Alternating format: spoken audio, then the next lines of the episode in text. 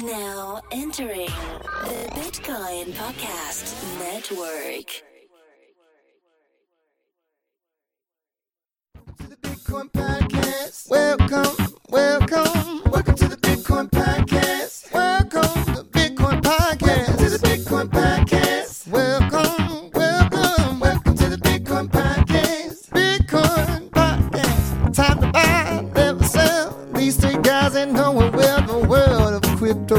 cryptocurrency. Holding on is what you do. These three guys, they have the news. It's Bitcoin Podcast, baby.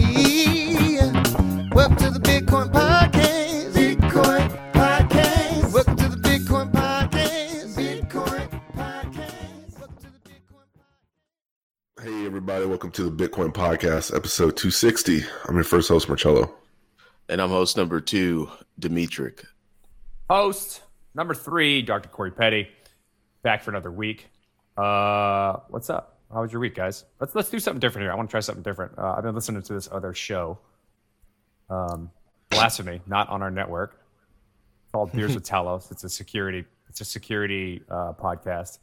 And before they start their show, they basically just go around the table and say like, "How was your week? What's new?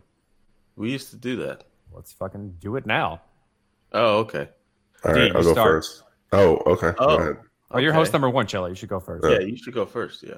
Uh, I had a unproductive week at Dell. However, crypto related, I finally made Finney my main phone due to the uh, Huawei, Huawei Huawei. debacle. Huawei. Huawei. I didn't want to be caught up in that debacle. I was using one of those phones, so I, I switched over, and uh, it's a very. I'm gonna just use it as a phone, and it's very sturdy. It's got a, a nice resolution on the screen, a lot of memory, a lot of bloatware. There's a uh, there's a Cointelegraph app on there that's default, and um, I don't know. I, I, I think it's a, I think it's a good phone. I think it's a step in the right direction. I learned who how Finney is, and uh, I, I fell down a rabbit hole in him, and I think he's full of crap because if his claims were true, I feel like he would be a lot more popular. So he, when you when you get the phone, there's a little piece of paper. It says when Satoshi announced the first release of the software, he was the first person besides Satoshi to run Bitcoin. He mined block seventy something, and he was the recipient of the first Bitcoin transaction mm-hmm. when Satoshi sent ten coins to him as a test and he carried on an email conversation with Satoshi over the weeks and months. Never discovered his identity. I don't know. It seems just kind of fishy. It seems like he's just trying to name drop and humble brag. But anyway, the the phone was uh is honors him. I think he died last year or two years ago, and um, the company needed like eighty thousand pre-orders to break even. They claimed they got one hundred and sixty. So in the news and everything, they claimed it to be a success, but in reality, it, it wasn't. thousand, You know, a not, thousand, not just eighty orders. eighty thousand. Sorry. yeah. Oh, Um, so you know, all in all, it's a good phone, and that's what you know. I tinkered with it. I, I dove into it. So that's the most crypto-related thing I did this week. So I wanna, I wanna bring that up later when we're done with this. I got a lot to say about that Finney phone and phones in general. Also, Finney was was real. Hal Finney was a real was a, was the real deal. Yeah, he was. It was the real deal with that guy. Well, I'm, I'm not saying that. I'm saying his claim for. I mean, if you're interacting with Jesus himself, like you got to know some stuff about it. He didn't know. He didn't know it was that back then. Oh, what what what, what could do that on? D. Well, how was your week? Okay. Um, I, um, it was it was okay. Uh, I closed out a project that I was working on. Um, it went well. Um, I got to see Hitsville, USA. That was a very big highlight of my week. Are you guys familiar with Hitsville, USA? Hitsville? Hitsville, USA. No. I don't know what that is. Oh, you, my fellow Caucasian brethren. That is Berry Gordy's empire, uh, Motown. That is where Motown Records started. Oh, Stevie Wonder, Smokey Robinson, Jackson Five. That was Detroit. Then you were in Detroit. yeah, I've been in Detroit for two months. have you? Um, I have been. How do you like Detroit? I hear it's like getting pretty pretty hipster slash gentrified slash kind of fun slash I don't know. I was there a couple like a couple months ago to visit some friends, and it was I had, I had a good time. I don't want to offend any Detroitans, Detroitians. Um, the food's good. The weather's shit. Um, the Northern roads, the roads are basically like at the point that they're out at. I'd rather drive around on dirt. Uh, it'd probably be more comfortable.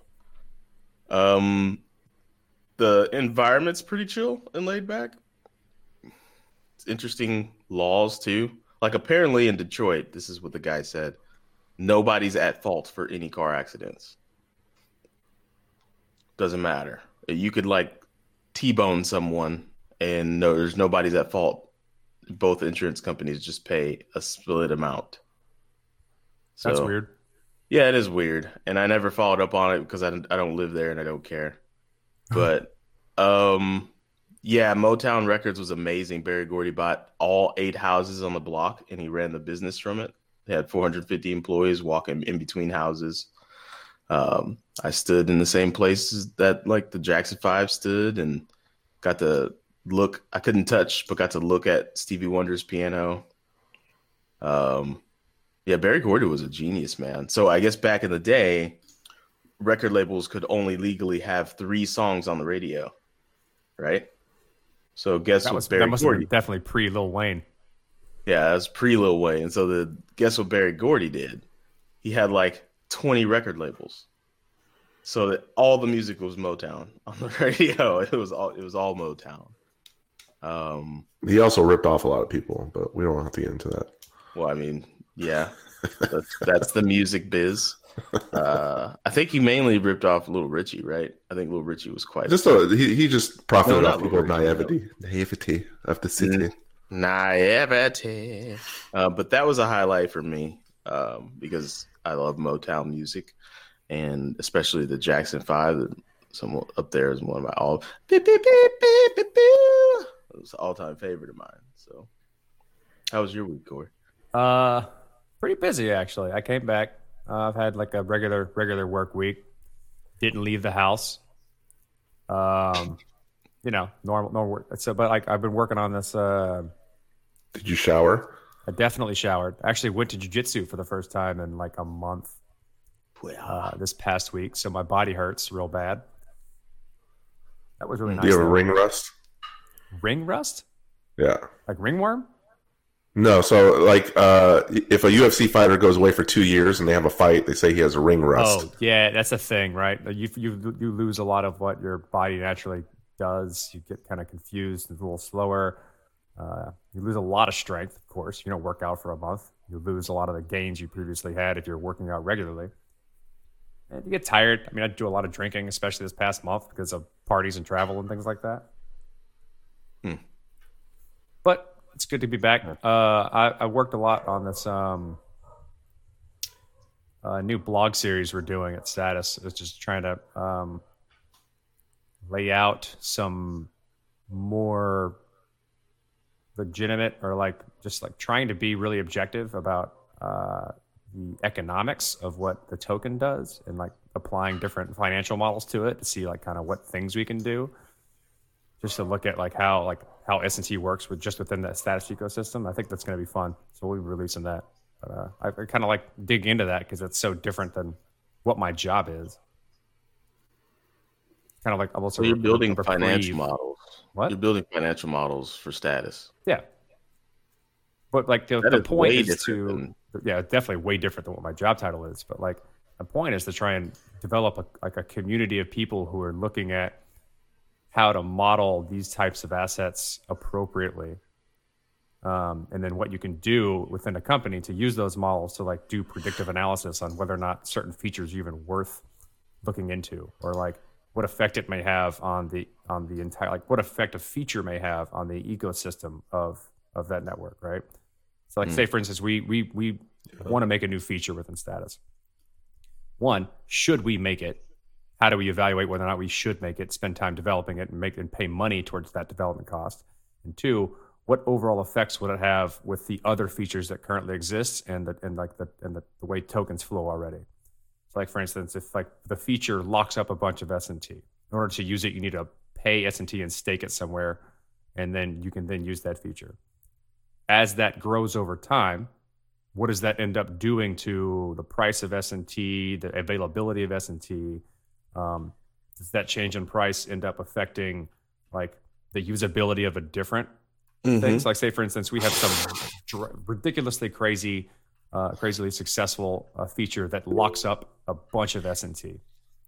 Uh, that would, you know, you would think uh, lessen the supply, the availability of SNT for other people to have, which should which should drive the price up, right? Because if the demand stays the same or grows, Mhm. uh, if that happens and a different feature is dependent upon the price of SNT to be low, do we make that feature not worthwhile anymore?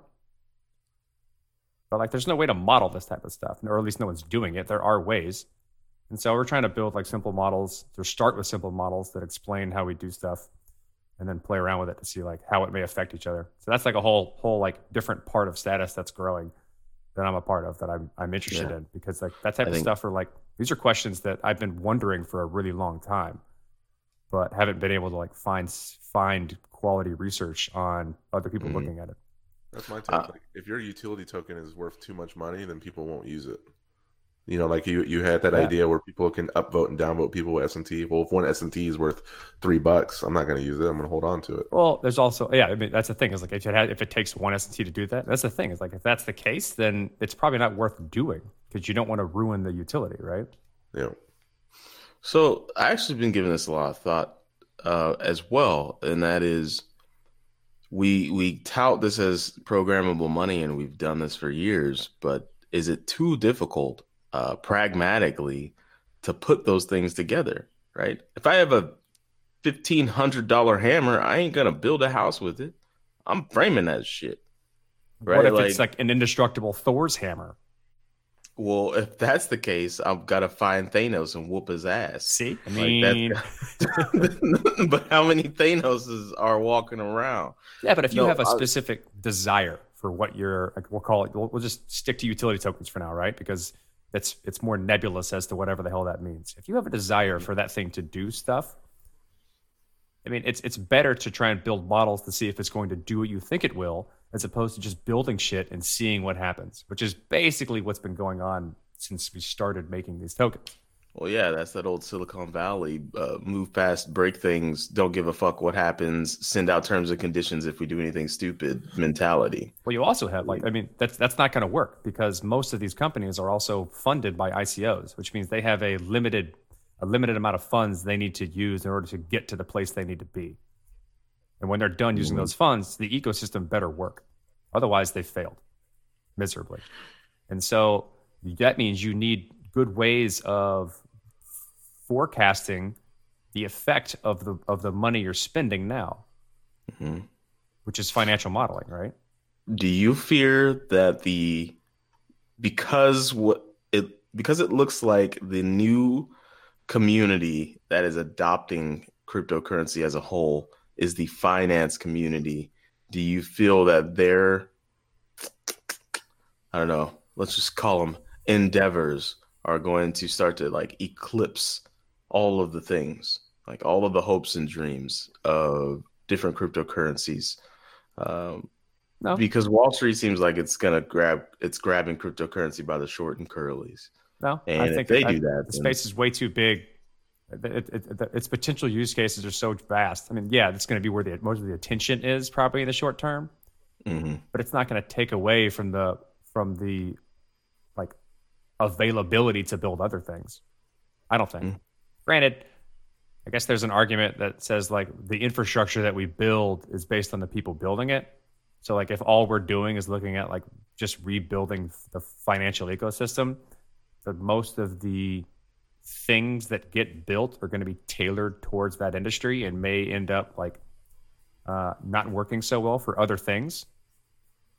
Hmm And so like they have to like start from scratch and, and do all that shit over again if they want to build things that aren't within like the framework of the financial industry. But I don't know. Like it's if we just rebuild the financial industry, good. That needs to be rebuilt. Yeah, yeah, that that would be a good. I don't know. I, I, I guess I'm be- becoming less and less like uh, it, it can do and will do all the things. I'm I, I'm I'm almost more complacent in that if it if it just does a few of the things that need to get done, awesome. We can worry about the other stuff later or a different. I don't know. Well, yeah, that used to be kind of the the whole notion of the the entire space was looking to rebuild money, and then when that got difficult, uh, because people are impatient, then it turned into quickly. Well, we can have these automated organizations. We can have smart contracts. We can automate out lawyers. There's like a lot of stuff that trickles out from being unfocused. It's basically like scope creep on a macro level. And now that we're doing all of these things, we're finding out like, oh, A, it's like supremely difficult, or B, it's a problem without us. I mean, it's a solution without a problem. Like nobody gives a shit. So, anyways, that was an interesting week you had, Corey. Yeah. yeah. Oh, I I wanted to go Um, back to what Cello was saying. Like, uh, like I had, I have, a, I have one of those Finnies too. I'm not using it for my, as my normal phone, but I turned it on and played with it. And for one thing, like Cello was saying, you need 50% battery in order to use the the, the built-in wallet. Dumb. What phone has greater than 50% battery after 12 o'clock in the afternoon? Yeah. Mine, the iPhone X, baby. but that's because I keep it on a charger. Like I, Apple's are bringing back iPods, so I don't know what's going on with your company right now. It ain't my company. I just like their phone. their phone really works really well and it's reliable, and so does their iPad actually. Um, So did Hayway before Huawei. before two weeks ago. yeah. Huawei. I wish Halo would Just just Hayway. get its shit together, dude. Do you know it, the best marketing campaign in the world? They start right now advertising that they found the original Bungie crew and they're overseeing the production of a brand new Halo movie. It would bring all of us old ass people back in the game overnight. I'm not an Xboxer anymore though. They've lost my loyalty. Yeah, but Yeah, you'd buy but I one mean, though. I bet you'd why buy one. did If you I, if buy I bought one and me and D started playing, you'd go buy one. That's the thing. You buy them like out, out of like a hive mind mentality, not because it's a good system. It's because all your friends have one. Well, yeah, welcome I to like literally- adoption, right? I think I that's the only best. bought Yeah. I only bought my original Xbox for Halo. I went into Me too. GameStop, looked to the right, saw someone playing Halo, and I was like, wow, that game looks awesome. Saved up my money, bought an Xbox just for Halo. I bought my first Xbox to play Halo with you, D. Yeah. So I mean, that game is powerful, and they just let it suck. That's like that's like Nintendo were like, oh yeah, Mario, that's a thing. We're just gonna like make shitty games from it forever now. But nobody gives a shit. They made a lot of money. I think that's the best case for adoption in crypto. Like you just basically explained what adoption in crypto looks like. you know, Somebody needs to make something that everyone sees it and be like, I need that. Yeah. And then they just go buy whatever or do whatever's necessary to do that thing. Yeah, I need Bitcoin to do that thing. Well, nobody's nobody's doing that. Nobody's thinking like that for but some then it sucks three years in. Yeah. And then I had um, I I sat next to this guy named Russ on the pl- on the plane. I'm only telling this story because like he showed me I, I got like upgraded on accident, so I got to the place where they get free booze. So me and him had a nice drink, and I was telling him, and eventually the conversation got to what we do, uh, and then he, um, and then it got to Bitcoin, and I started explaining it to him, and he was just like, but he's an older gentleman. He was about sixty-two, and he was just like, "Yeah, I don't, uh, I don't get it. I don't, I don't see the, I don't see the point. I don't, I don't, I don't get it at all. I hope you guys do." And then, then I tried to wow him with my wow story that I use it. I tell everyone when I went to Mexico, and I was like, I went to Mexico, and I saw a robot pay another robot to do work, and like, there's a long pause, and he was like, "Yeah, so what though? Yeah." And I was like, "Wait, that's a big deal, man." He's like, "I mean, maybe, but why do we need? Why do robots need to pay robots to do work?" And I was like. What do old people care about? That's the real question. what does someone over sixty care about? I think they care about their grandkids and Yeah, that's you know? their grandkids and, The retirement time. fund. Yeah, that's pretty much the only two things that he cares about. Cars with no gas? I don't get it. Now, Yeah, I knew the conversation was going wayward when I was we we got to Teslas, Yeah. and he was like, "I don't see why a car would need to drive itself at all." And I was like, "Okay, yeah, we're yeah, we're detached. We just became We don't want the same things no- in life.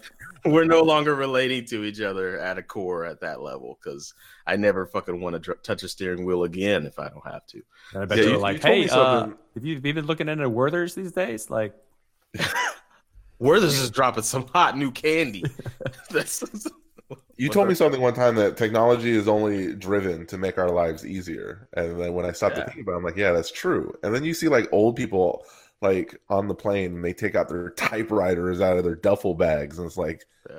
you're not adopting the technology to make your life easier. You got your cassette player and your typewriter and your reading glasses. tell me, and, like, tell me, you've seen somebody do this. Like, I have. I've seen someone, seen somebody pull a typewriter out of a duffel bag and a cassette player not a on cassette player, on a phone. On a okay, but I've seen a typewriter. because if you didn't take a picture, then you're really wasting opportunities in this. My dad still has a typewriter, and I have no idea why. a lot of hipsters have typewriters, but it's only to be hipsters. Yeah. Mhm.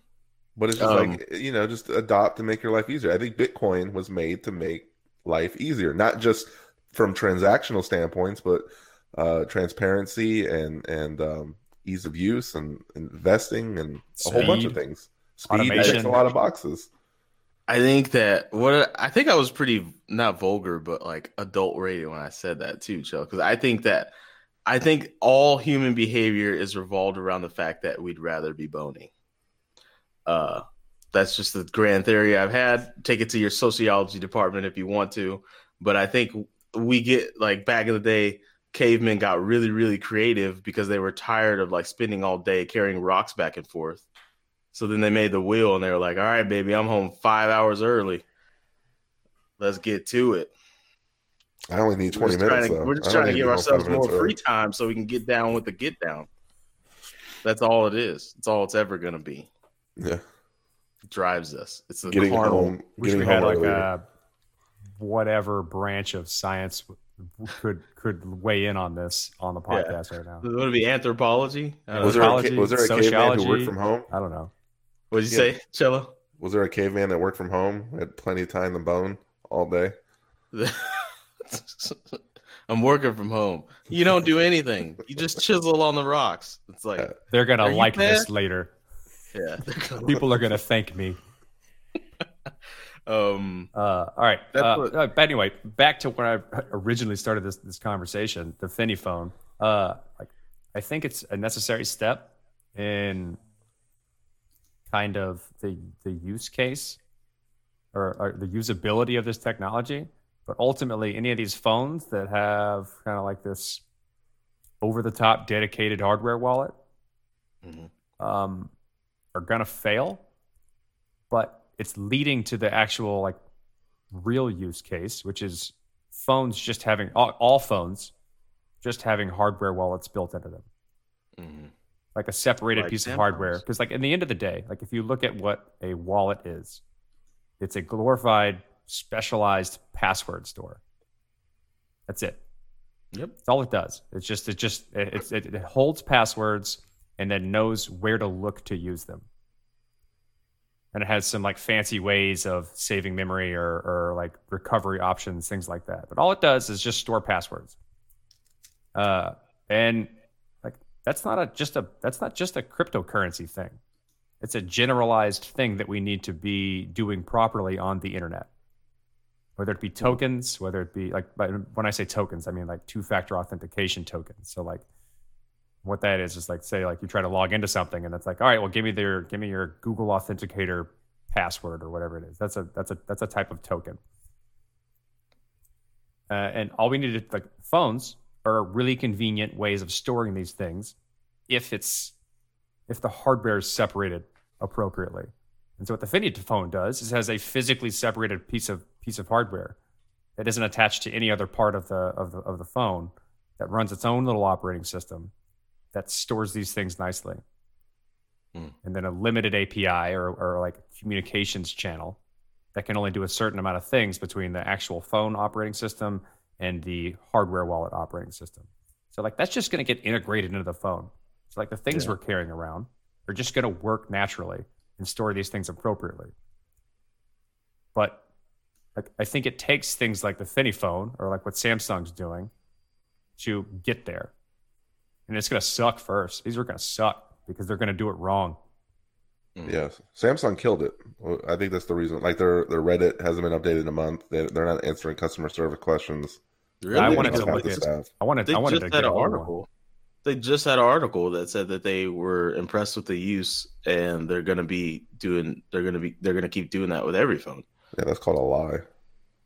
Uh, I think I think they will. I mean, because it's not that big of a reach for them. What they're doing probably is they're not making fit set, they're not making specialized physically separate hardware on the phone. Because like the, a phone is not just like a motherboard, uh, a Mm. miniature computer. It's a bunch of different types of hardware put together with an operating system that knows how to handle them.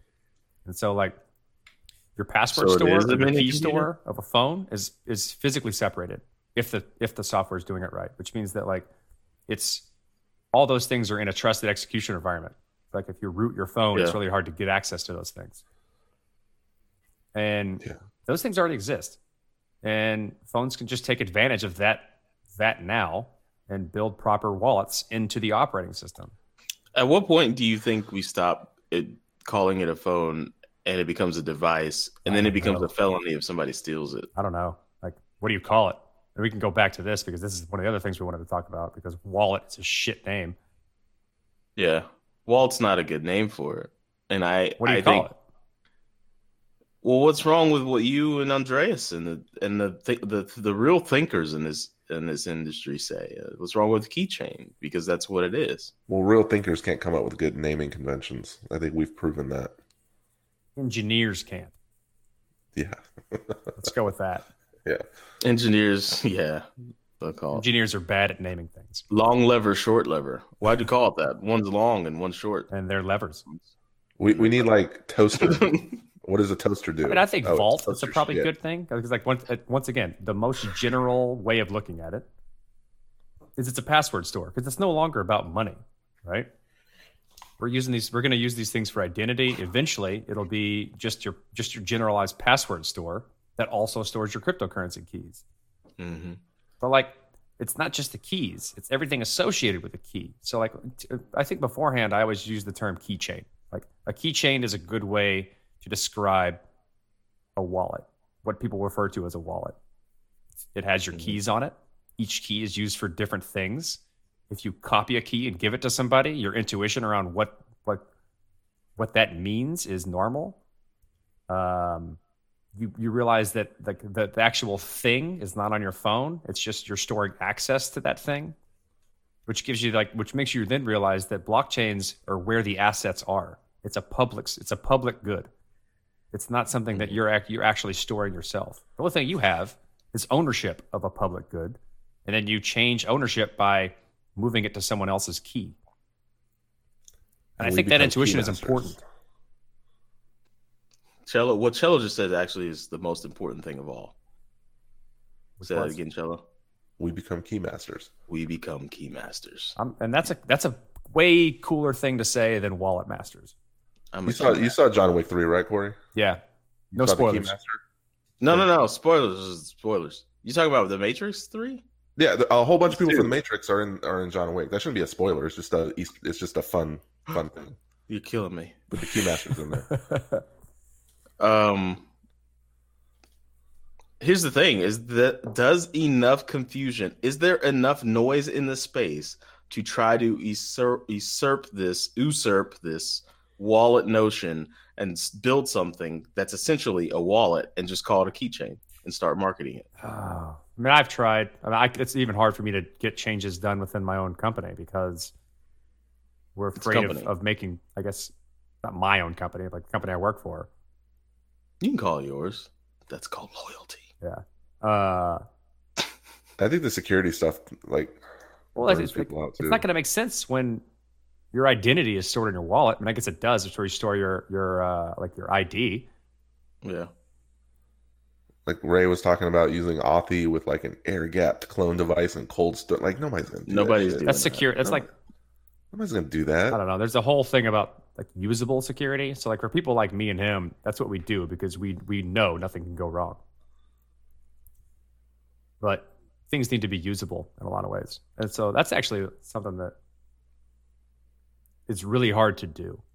Is What to, if the wallet just kept your money tokens and then your keychain had your utility tokens?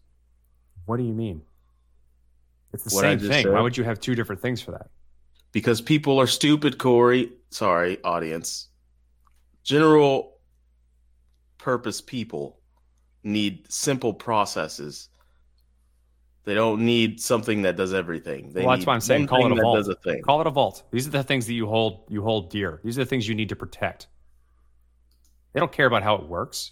Just make them Yeah, realize that it needs call- to be protected. If you call it a vault, the intuition is I'm not going to that thing all the time. What else would you call it? It's something Not that's something that you you need to protect that you keep on your person. The thing is like this: like you can have something that is equivalent to a bank security vault in your pocket, Yeah. alongside of something that is equivalent to like your spending cash in the exact same place. but nobody wants to also be their own bank.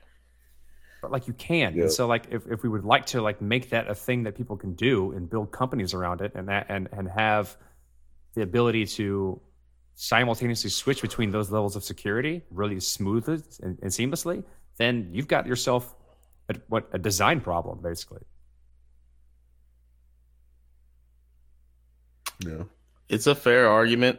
I I I would love to just try and build a wallet and call it a keychain and see if it could capture the hearts and minds of many and start the notion and put more noise into the system that already than, all the levels of noise that already exist. I think it's a great idea. It makes more sense to me. I I've always envisioned cryptocurrency as like a giant wall, a mesh of continuous microscopic lockers. And my private key is the ability to open the back of a locker to, to get my money and my stuff and my information and my things. And my public address on the other side people can actually open and put stuff in there but they can never take stuff out. That's just kind of like of locker are you plan. using that opens up on both sides? There's lots of lockers that exist that way. It's like you put stuff in and then the other side you take it out. Like it's just a Well, they used mailbox. To it's a mailbox well it's, it could be i mean could that not be called a locker it locks mail in there uh, i just think about the gym either way, maybe you could open it from the same side then, and that's the locker. It doesn't about matter. I don't know. This conversation basically just points to the fact that like what we call things makes a big difference. Yeah, makes a huge diff. It's- and then like the and then something something was brought up to me, and so I'm a part of um, the team that's currently rebuilding the wallet in status, so we can make it more useful and generalized. And so it can it can store a bunch of keys, it can do a bunch of things, you can have multiple accounts, import, export, all the stuff, right? Because you need to be able to do these things in order to say you have a wallet in the space now. And as I was trying to come up with naming things, and I was having this argument with other people, one of the guys uh, from Russia was like, "Oh, we don't even have that word. The word you're trying to call that is not a word that we have. There's no translation into Russian for that." So how do you how do you build something that is that is is global? There is no jurisdiction associated with it that Mhm. allows the globe to understand it because they have words that like we can't that have no translations. Like they have no word for know how to transact. I know how to handle that situation. You look that Russian dead in his eye and you say, "You gonna learn today," and then you go grab your Russian dictionary and you say, "Go ahead and add a line, player." What does this do? That's It- that's I think uh, I think the the inclusive community would call that like uh, ethnocentrism. Huh? It's, that's not an inclusive The English mindset. language is a amalgamation of a lot of different languages. Yeah, but like these and things need to be useful in other languages. That's the point. It needs to be intuitive in other languages. And yes, that's probably for like for the Russian language, something for a Russian to figure out. But like we want to be we want to have a wallet that's useful across the globe. How do we call it? Like what do we how do we how do we structure it and design it in such a way that it's intuitive to everyone? that okay. Can you do You've that? Is that even to- possible?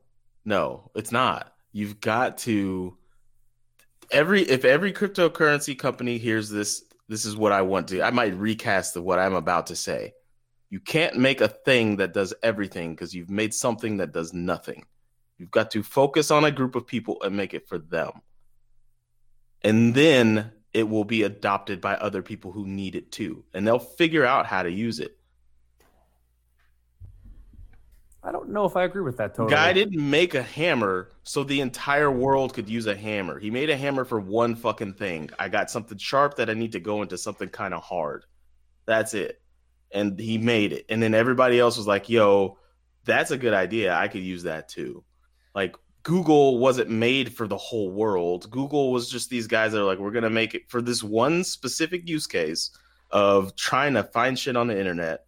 We're to fix that problem they didn't say like we're gonna make something that can solve uh, search for stuff on the internet and then buy stuff automatically and then do fucking and we're gonna have maps on there and it's gonna be great and we're gonna have uh, uh, satellites that show you where things are that shit came as they had the time because they focused on one thing like you can't build something that does everything just do just do one thing really good fulfill one need really well and if it's good enough, people are going to use it. Don't stop this trying to do all the goddamn things. It's not. It's never going to work. That wasn't the argument I was making. But you can't. You can't do all of make something that the whole globe is going to use. It's like Not no, about that. make it, it's about the, the words that we use. I think this is important. I want. I agree with you. If you're going to do something, do it right and do it well before you move on to do other things. But the words you use to describe it, if you want it to be a global thing, which is what cryptocurrency is, you should at least spend some time thinking about what you're going to call it so that it's intuitive for people to understand. If you if adoption is the thing that matters, and- and you're not just building something for yourself or a small group of people, then you should think about the people who you want to use it and and and th- and how easy it is for them to adopt it. Yeah. But when something's cool enough and a small group of people does it, and one culture does it, then other cultures learn the word.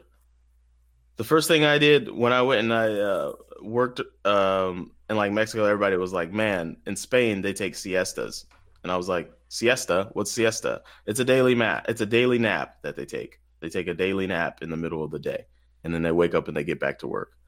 A siesta isn't a word in fucking the the, the in That English. is, it's called nap. Yeah, we call it naps. Yeah, but I mean the word, the actual word siesta. Like you it's not. learn the word. and you translation. figure You, have that it does. translation. Like if someone, if you were to like put that on a button, and you could click the button, and the button said siesta. If you were to make that translation into American or That would be the nap English, it would say you would say nap. Speak American. Speak American. It would say nap, and you would know exactly what that means. Right? Sometimes you just gotta that- learn is that right? man. Is that right? That that example that's you just right. gave, what I just said. Okay, what I'm I telling you, if you make a than what I'm button, if you make a button that says transact, this is just an example in English. If you were to try to translate that into Russian, they don't have the word for it. It All right. doesn't exist. So they need to figure out how to get the word for it. So they can be on par with the majority of the globe. That's not a that's not a globe problem. That's a Russia problem. You're assuming everybody thinks like you and the way they speak. By the way, I run into that problem all the time because I have to make global ads for different countries. Yeah, and this it's it's a problem to try and like get into the mindset of an entire language because like how you how you speak is how you think. So then we have to figure out how transact works for them. What word would it be? And then that's it. I'm, I'm saying it's not like it's a small problem. I understand that's a huge problem. However, if you stop the presses just to figure out what's going on in Russia, it's like, ah, You got point there. come on, Russians, get it together. Like, let's keep the let's keep it moving. If you don't know what the word means, ask ask somebody. Shit, like we gotta. There's a there is there's this kind of like I think this is more of a problem today than it than it used to be because we weren't as uh, globalized. I guess is the word. Yeah. Um, Globalized. Oh yeah. you didn't stop working because some someone else across the globe didn't understand what you were doing. You just you just did the thing because it's and the more inclusive you get, the more difficult it is to progress. Because if you're trying to meet the demands or ideas of everyone across the globe, which is huge, then you're going to go a lot slower. Mhm. And there's and there's something to be said about just making something that works for a smaller set of people and then expanding it later on down the line to then include people, which is probably an easier route but less inclusive. I would argue that a lot of companies are they're so focused on making money that they're going to try to appeal as many people as they can before it's right. Well, that's what the whole ICO craze was. Yeah. So you know, obviously, when they invited when they invented the frying pan, they didn't think that there was going to be a radio at the handle of it one day. But Hold on. there you go. Hold on. Wait, there's a radio and frying pan handles? Sure, Where? What do you mean sure? What do you mean? Did that's you a see it on- novelty. That's a novelty that's been around for like twenty years. What are y'all talking about? Where What? are you I've shopping? never seen a frying pan with a radio in it. Yeah, you can you can buy frying pans that have FM radios on the handle, so you can listen to Lil Wayne while you're making eggs. Yeah, but that's not a normal thing. That's what. Well, no, but I'm saying though, it, it like D was talking about. Google didn't know it was going to be a map service or all this. You know what I'm saying? It just things can spiderweb and evolve over time. Yeah, that's true. That's a hell Samsung started making children's toys, so there you go. Um, And how know. many people out there are probably only buying Ethereum because it sounds cool versus Bitcoin? I bet you you'd be too many. surprised. It's probably too many. Uh, let's let's switch topics. Oh, should I hit the button? Should I hit the button, or is it too Yeah, late? go ahead, hit the button. Whatever. I'll hit the button. Let me see. We're inviting people in in the Slack. So if you're not a part of the Slack, you didn't get this button push. Uh, we'll see if anybody joins us. It's, Who, uh, um, it's right uh, now. It's 11 o'clock Eastern time. So depending on where, where you are in the world, this may be too early. Gonna hit the button. Science. Um. So let's talk about some other things. So Coinstar is expanding. For those of you that are Russian and don't know what Coinstar means, it's a uh, it's a kiosk in grocery stores mainly and malls as well. Uh, Russians, a mall is a place we go to shop for clothes and food. Um, and at this kiosk, you could pour in your change again, Russians, change is the no, I'm kidding. I'm gonna stop doing that. Change, you can pour in your change, and then and in and in return, that change will buy you Bitcoin. So apparently, they're expanding to 2,200 locations in the U.S. Is it is, which is not a terrible amount. Uh, sorry, not a, not a terribly large amount, but still significant. Um, is expanding from how many was before? Like 1,200? that I don't know. There's should I look? Should I bring the article up? Let me I just want to see how big their growth is from the expansion. Uh, let's see, get my typing Like what Walmart doesn't have one. You know what I mean? There's Well, Yeah. they keep building new Walmart. So it's like, yeah. Uh, you know what I mean? Like they just keep, like, if if it was just Walmarts, that's still quite an expansion growth. It's, there's so many Walmarts that keep getting built. uh, Slash Kroger, slash grocery store, slash. So they're expanding from 70 locations to 2,200 locations. Wow. 70? 70. There's only 70 Coinstars. I remember using No, Coinstar. I think seven. Coin, so here it says presently CoinMe operates the largest Bitcoin kiosk network in the world, uh, having expanded from 70 to more than 2,200 through its partnership with Coinstar. Oh, so I guess okay. it started. Oh, yeah. We've had CoinMe on the show, the J.R. Willett guy. yeah. That's a startup. So I'm Not guessing anymore. that CoinMe is really happy about the success of this. Now, the th- this is a no-brainer for Coinstar because if Coinstar is getting more traffic to Coinstar alone, then they're going to say yes. And then the fees on this are astronomical. I think it's about five percent to transfer your change uh, into into uh, Bitcoin. That raised So- it like eight percent. I thought it was like really high. Well, that's the whole market, right? That was their whole. That's the like, in my opinion, that's the business. Is people don't give a shit about their change. They just slowly, gradually build it up, and eventually Yeah. it turns into like a surprise paycheck. So like the fees on it, they don't give a shit because it's extra money to them. Yep. Yeah. And if it's a surprise paycheck with the asymmetrical uh, investment opportunities that Bitcoin has, they definitely don't give a shit about the fees.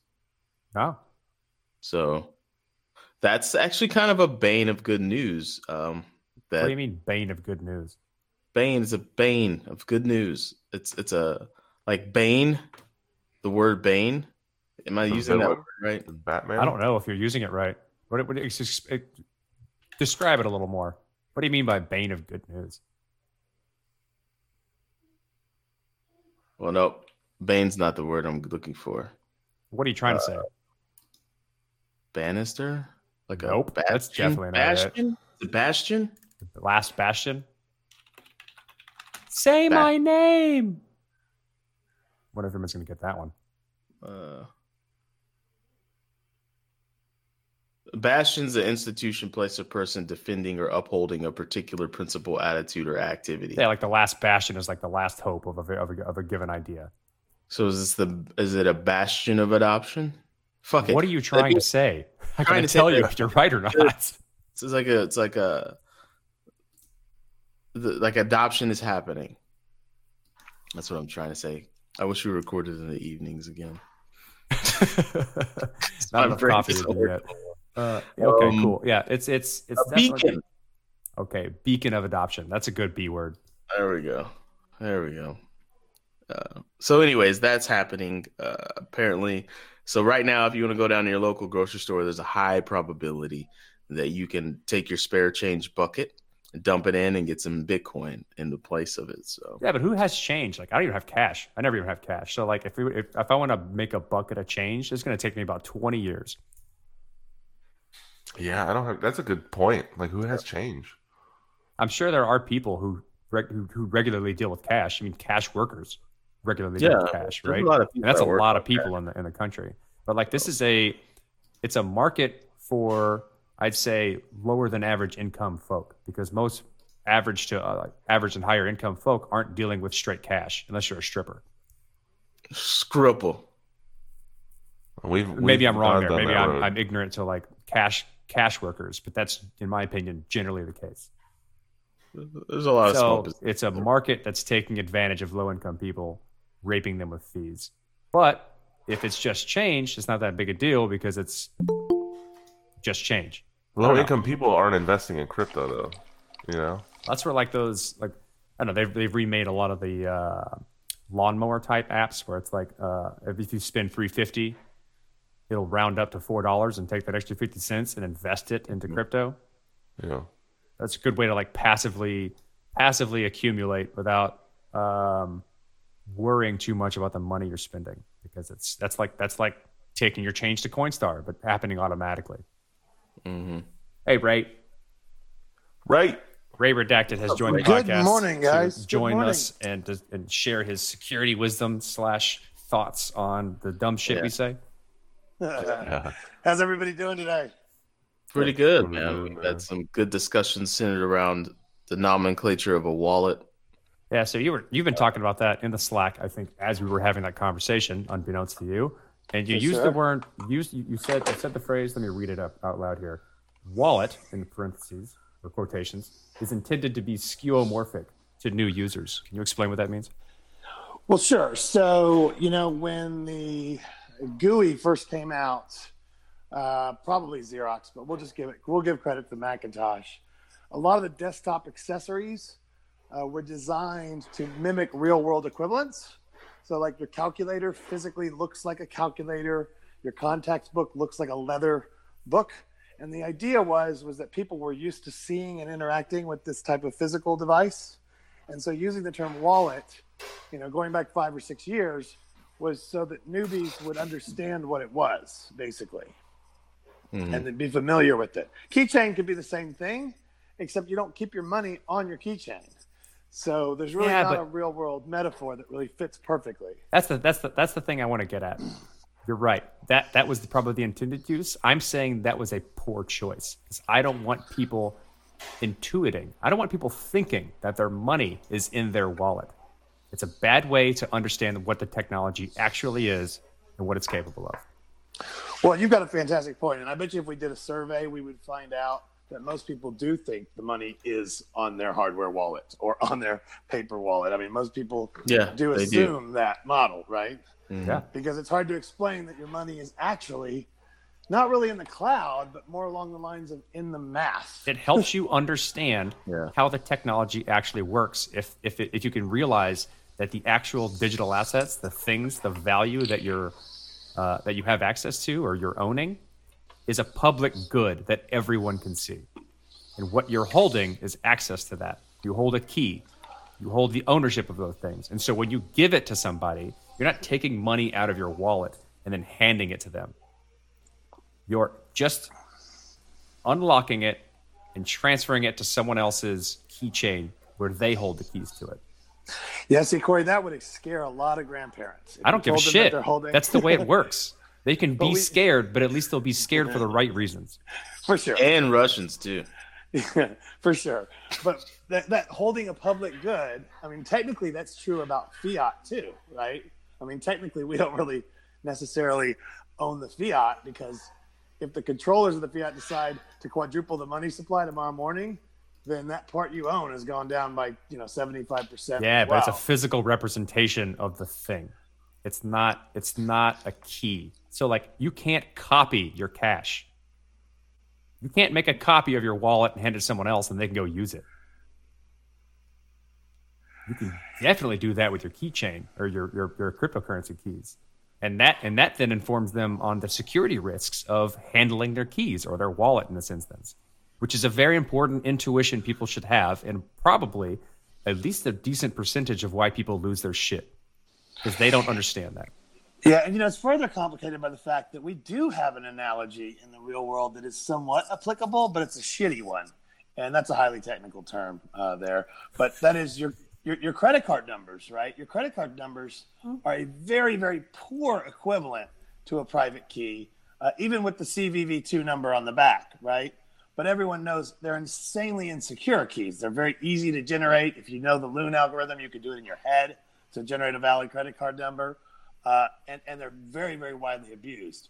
But if they were 48 digits and hexadecimal, and if they were uh, being able to be generated, you know, live and on the fly, credit card numbers are pretty close to a private and public key pair, somewhat, right? Yeah, that's, that's like a shitty version of a private and public key pair. Unfortunately, they, they don't have the best history when it comes to being secured and things like that. So I missed the very, very beginning of the top of the conversation. The wallet discussion was the result of a was it the result of the Twitter feed or Twitter fe- wh- where Oh, it's just something from? that I've been it's been on my mind for a long time. Um, naming, I think uh, Cello brought it up. Uh, was it with a with a Finney phone? Yeah. hmm Now, with the, with regards to the Finney phone, have you ever actually used the wallet to buy anything on the Finney phone? No. Oh, I was just wondering I- what, the, what the reaction would be if someone saw you do that. I, would, I was I was curious about that. I tried to use the wallet once, and I was at uh, forty percent battery life, and I couldn't even use it. So I just, I was like, this, I'm not doing this again. Yeah, you can only use it, Ray, if you have fifty percent battery minimum. Yeah. Oh my. That Yeah. seems like it might be a little bit of a design flaw. So, in other words, somebody could hit you with enough text messages to make you unspendable. Pretty much. Yeah, Yeah. yeah. Anytime after 10 a.m. on a working day, you can't use it. Yeah.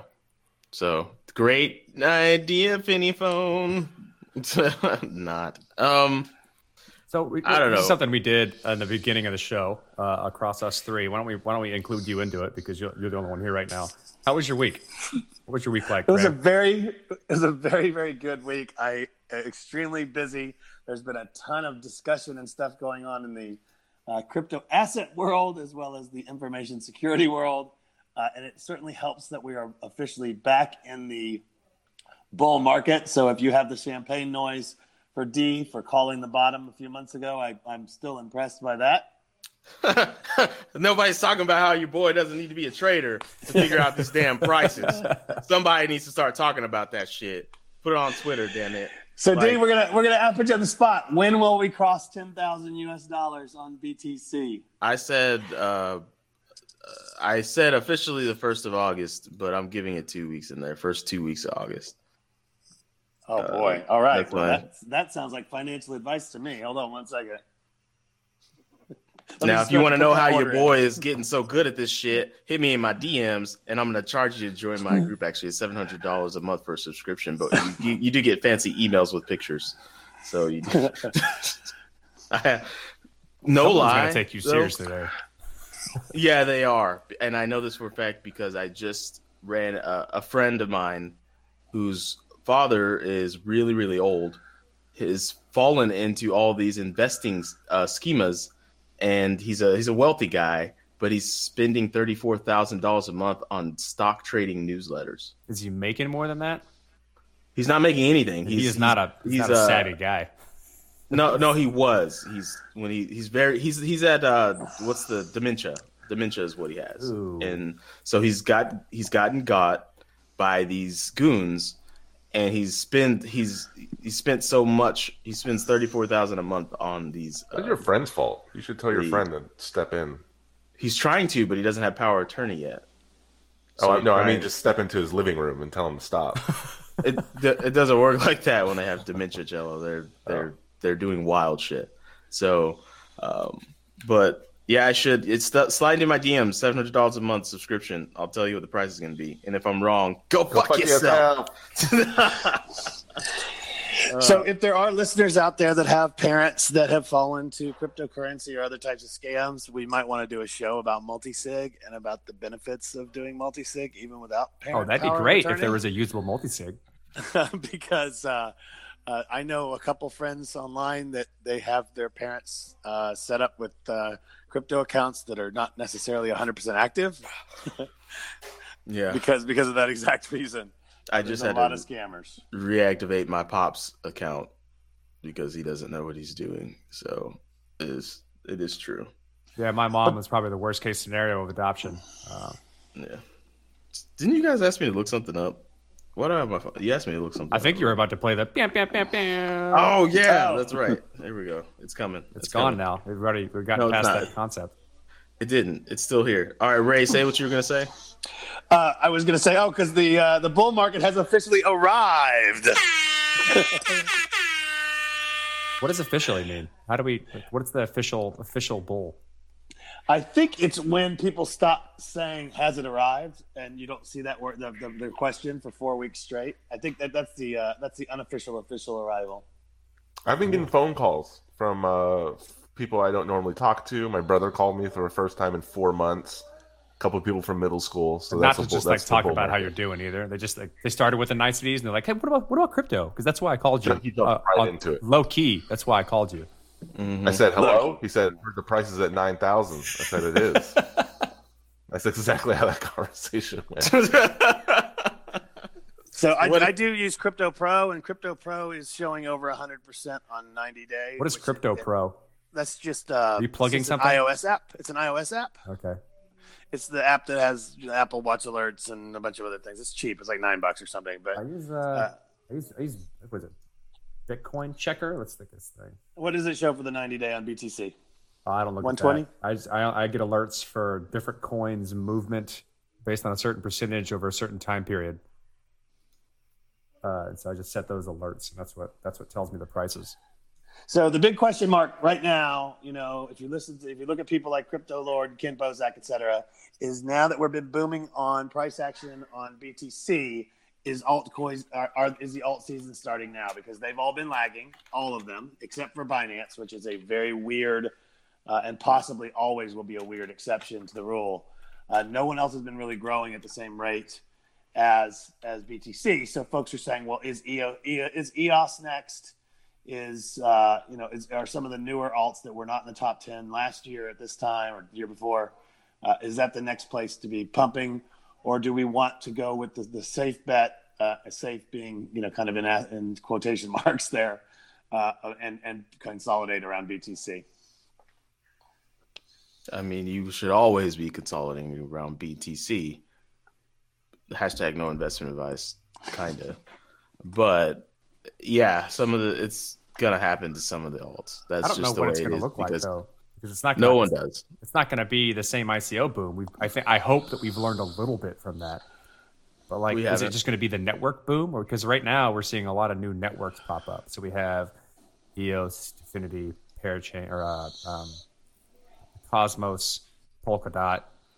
All these things are popping up, and they're probably just going to like that's the almost almost the new ICO, if you will, of the potential of these things becoming large and having all of the developers and applications built on top of them. So, say for instance, um, buying these coins of these different networks is almost like making a bet on what um, that killer app is going to be, right? That's like that's the gaming system, and you're making a bet on who's going to make the best game that everyone goes out and buys the gaming system to use.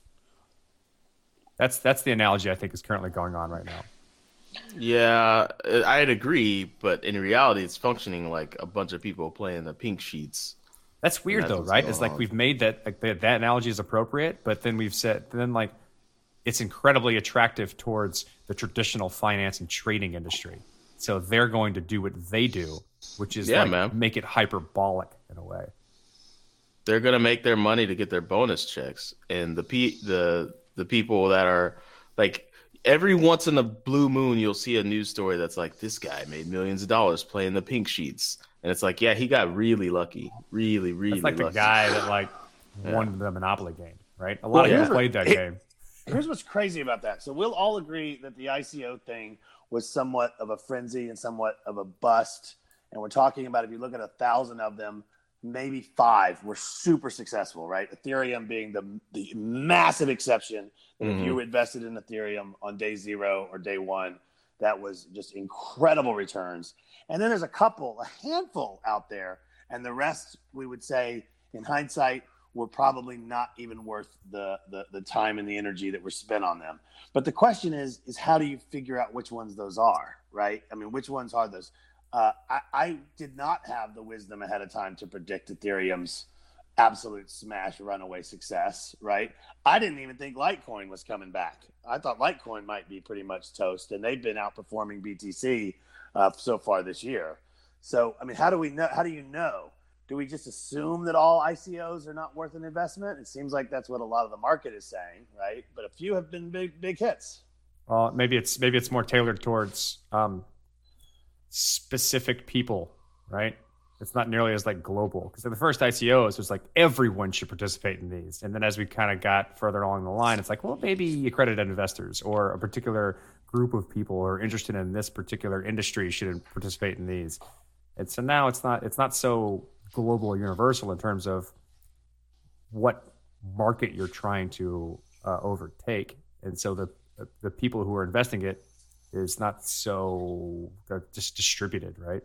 You're trying to capture the, the, the who you're trying to capture is smaller, and so you don't need to gain the attention of everyone across the globe or like everyone in the cryptocurrency community. But they wanted that frenzy, right? You think about TRX, they want that marketing buzz and that frenzy because it, without using the Ponzi word, it looks a little bit like a Ponzi when buy early buyers buy, get secondary buyers, get tertiary buyers, and people just start piling in. Whereas with Ethereum and even to a certain degree EOS, they're selling the platform, not necessarily the security, right? Is that right? Yeah, it's, basically this is like I think the the the market is this is where everyone's going to be. Not like this is the best made thing. This is the thing where everyone's going to be.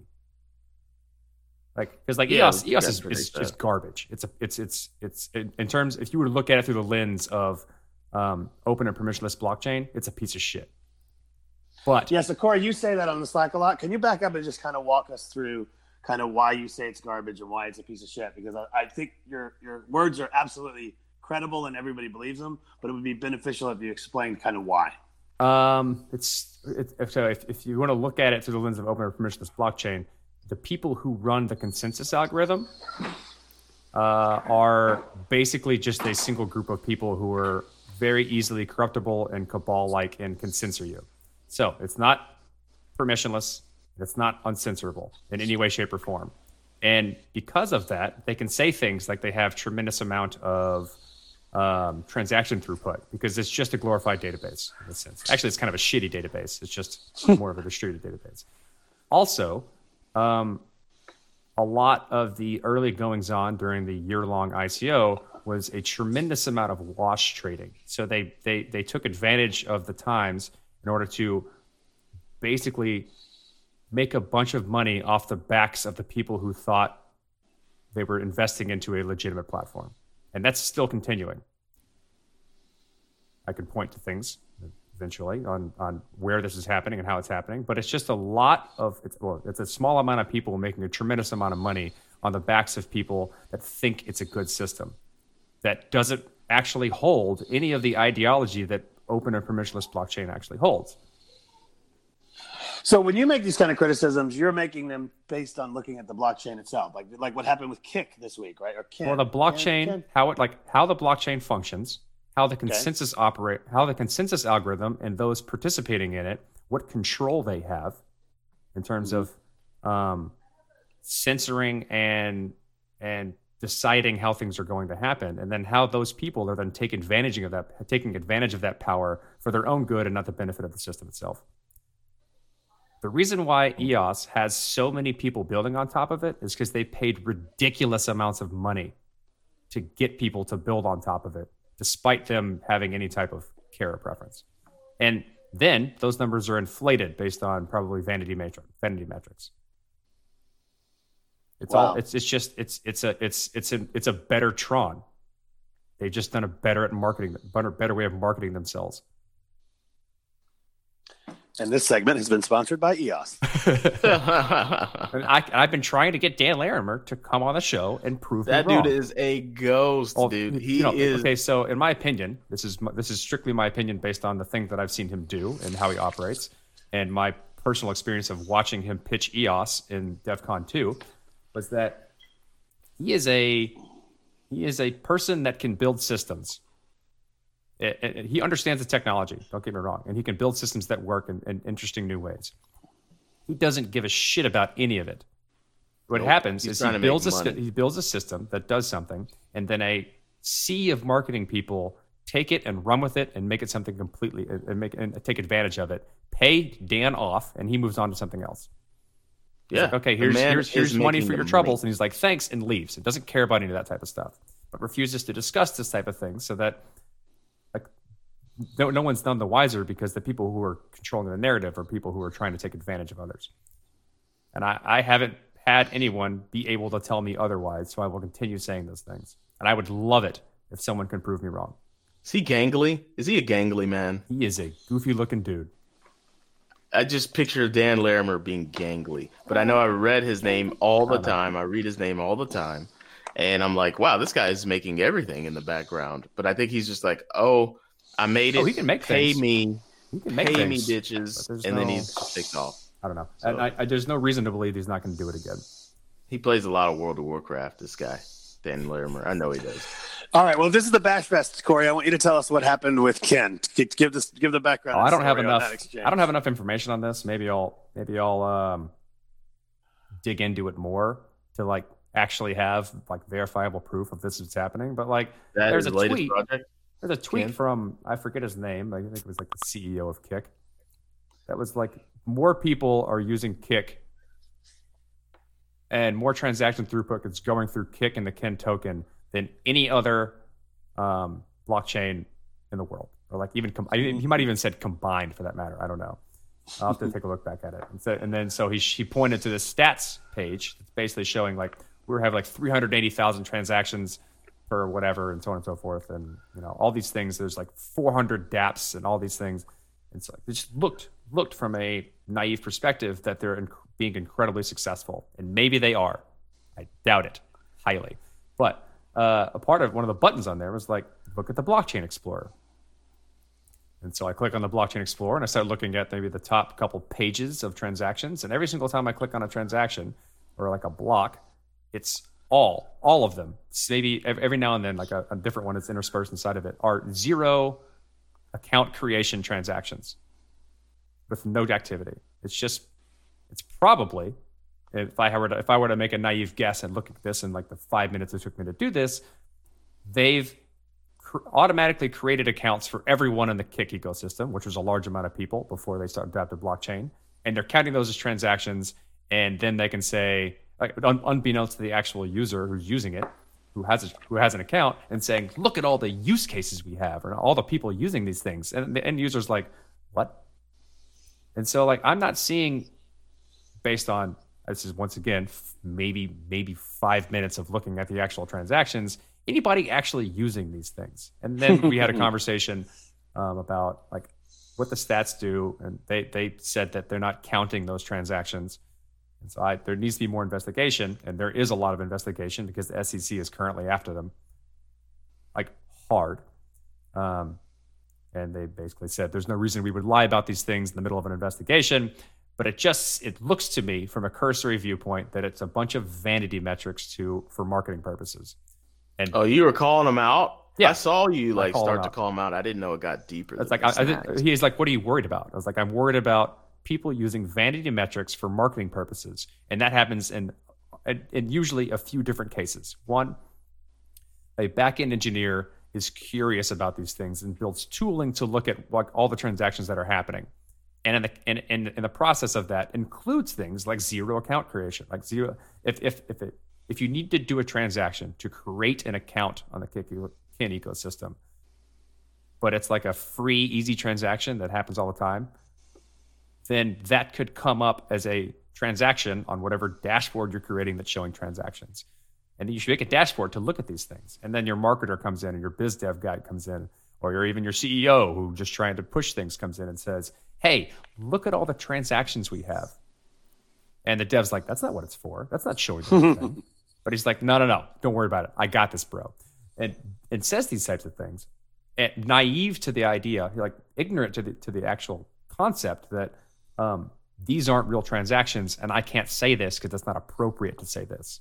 It's like people taking uh, the, the like the results of data science or like um, uh, the results of a model and and then taking the conclusions far outside what the model should be used for. This happens all the time in science. Um, and or he does this on purpose, knowing that they're not good transactions, for the purpose for the for the sheer purpose of of feigning success. And that's probably the only two things that can happen here. I'm sure there might be more to it, but like no one's going to know because people like me who are capable of looking at these things don't have the time to look at them. I'm not getting paid to look at it. That's for goddamn sure. You could be after this show. Somebody's listening. They're gonna Uh, hire it's like- the, the blockchain cop. Like that's what we saw everywhere. People just using vanity metrics or just making shit up altogether to then feign success so that people will flock to them and start using their platform because That's a deeper conversation, though. That's a deeper conversation about ethics and all things above. They know what they're doing, and they know it's shitty. But uh, once again, like, there's a chance that it's actually true based on how their system works. But then again, like it could What be like it could be a circumstance like there's uh, there's also there's more situations here. Let me continue.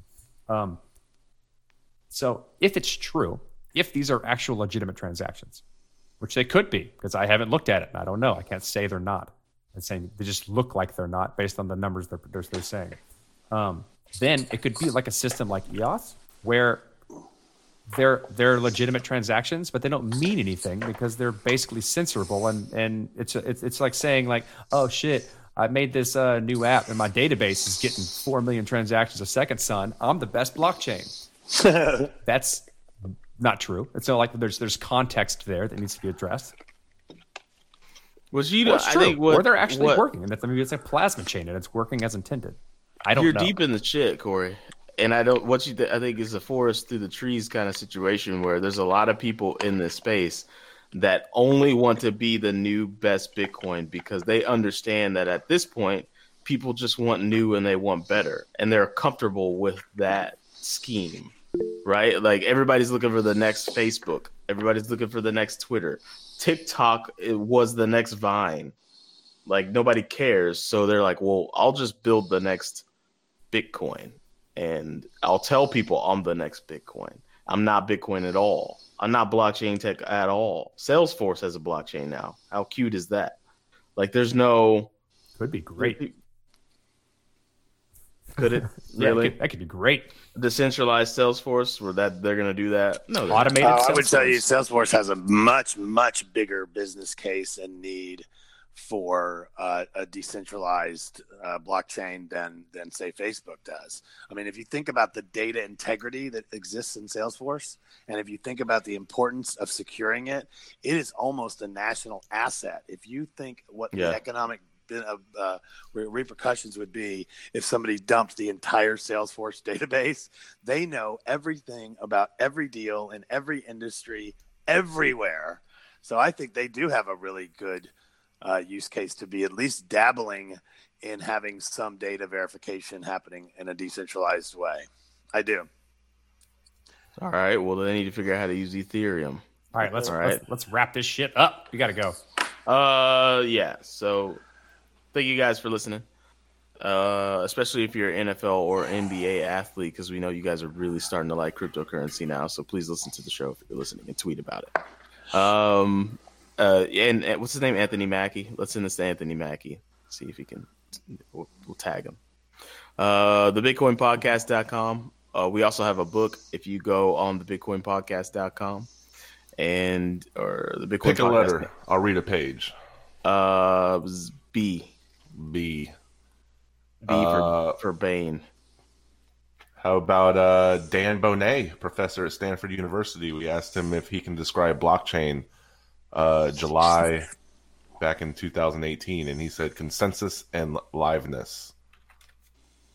Okay. That's fun. Consensus and liveness. He's also like the, the king of cryptography, so that was a good one. Actually, he was being technical. Uh, and- and we have some shout outs to give. Ken gets a shout out. Ken Ken in the Slack with one N. He gets a shout out. Uh, who else is getting a shout out here? Wayne, you get a shout out. Wayne does not get a shout out. He has Wayne been, gets a shout out. He has been inactive in the Slack. Step the game up, Wayne. He literally just said something in the Slack. Yeah, he's coming in hot at the last minute. Considering these shout outs are coming from Patreon. Oh. uh, Say that then. Ken Patreon. gets a shout out. she was like, "Oh, okay, cool. We paid us. Wayne gets a it all you shout want. out. No, you you have to say Um, that so people know that that's a that's a that's a perk. Oh yeah, that's right. You got to be real specific about it. So these are Patreon shout outs in the Patreon tier that I can't log into because my LastPass is in the other my YubiKey's in the other room. So I don't have the list in front of me. I'm trying to memorize it. But if you are you a get a out, Patreon, Ray. if you're a Patreon, you get to listen to this early, and then you can come to the Slack and know what you're talking about way before anybody else listens to it. That's So there's a Right. huge benefit to being a Patreon, just to So- make yourself smarter. There's a tier in there. You get to listen to the show earlier than everybody else because you're a patron and we love you. So, um, yeah, go to Patreon and become a patron and look at the tiers, and which could be adjusting. Like we might do some other cool things, but uh, right now that's what they are. Um, there's some stickers that need to go out. We got the stickers, right, Corey? Yeah, I got the stickers. Um, just trying to think of the most uh, economic way to send them out to everybody. All right. Um, one last thing in our Slack. We understand there's a lot of hooliganism going on in the random channel. Just be kind to each other. Please. All right. Stop being so goony. It's weird. It's off putting. We need to Uh, just rename the channel. Rename the channel to Off the Wall. off the wall. And then when off the wall shit happens, say, take it to Off the Wall and keep that shit out of here. When like Off the the general channel. Off the Animals. rails. Animals. Like, Be kind to each other. It's All the internet, so- dude. It's not going to happen. Like it's the internet. People are never going to be kind to each other. Give them a spot to be weird, and then You know don't let it happen anywhere else. I They can be kind to each other in everywhere but a single channel. I have As we grow, it's going to get worse. You guys got to keep in mind the Slack is a public hangout now as well. I have the audacity of hope. Uh, I'm reading that book. Yeah, me too. Because you, you recommended it. It's all right. I'm about forty percent through It's it. very it's a good Obama-y. airplane read. It's very Obama-y. Oh yeah, I do feel like I can change the world. Definitely read it in his voice. I read it in uh, uh, well, every time I read it and then I hang, I, I listen to Michael Jackson's "Heal the World" immediately afterwards because How is that, Corey? You're reading a, a, a black man book in a black voice. I can't do it. Oh, Maybe I could. I haven't. I haven't tried an Obama ever. I'll, also, I'll, I'll give it a shot and I'll try my Obama next week. what is Corey's black person voice that in his head sound like? I would love to hear that. I mean, it depends on Uh. the context of like who the black person is. Like, right? If it's like if I'm talking about rappers, it's usually like DMX or I, I really hope it, it sounds like like yo, bitch! yeah like that's that's not how I'm reading the book. It's got definitely the audacity of hope, motherfucker. All right, so Read every book in a DMX voice. Why don't you? that'd be great. Yeah. Yeah. please join the Slack on the website, thebitcoinpodcast.com or .network. Um, and you can join the Slack. Click the link that says Slack. Follow the directions. If you can't follow those directions, you don't deserve to be there. Uh, we won't have you. Um, there's a donation page as well. If you don't want to be a patron, you're like, hey, that's too much of a commitment. You mean I got to pay you every month? Then you can also donate on the donations page. And if you donate enough, you can get on the leaderboard and you can even advertise your business's shenanigans on there. We've seen that go down and it's not too bad. So if you get to the top of that leaderboard, everybody sees what you do, right? And how giving you are. And how giving you are. So Yeah, if, Um, if if being a patron is too much of a commitment, um, us doing this podcast for free is too much of a commitment. so um that's it guys. Check out uh the bullpen. Check out dose of ether. Check out an on ramping came out recently. Two on rampings in the past three weeks. That's a record for me in the past year. Um just the headers of course. Uh just the headers was cataclysmic this week. So you might want to have a listen. Uh cataclysmic. All right. Play. Uh, shout out to Zoe Saldana, Zazie Beetz, Carla Lewis. Hashing it out, Play- asshole. Oh, my bad. Yeah, listen to Corey's shitty show. Hashing. no, it's actually fucking good. I listened to the Maker DAO episode, and I now want to partition some of my own personal portfolio into, yeah, DAI. I've started purchasing DAI on a regular basis now. Hashtag no investment advice. Um, hashtag HODL Plus is investment advice. I'll take it on the cuff. I'll take that one. Um, play.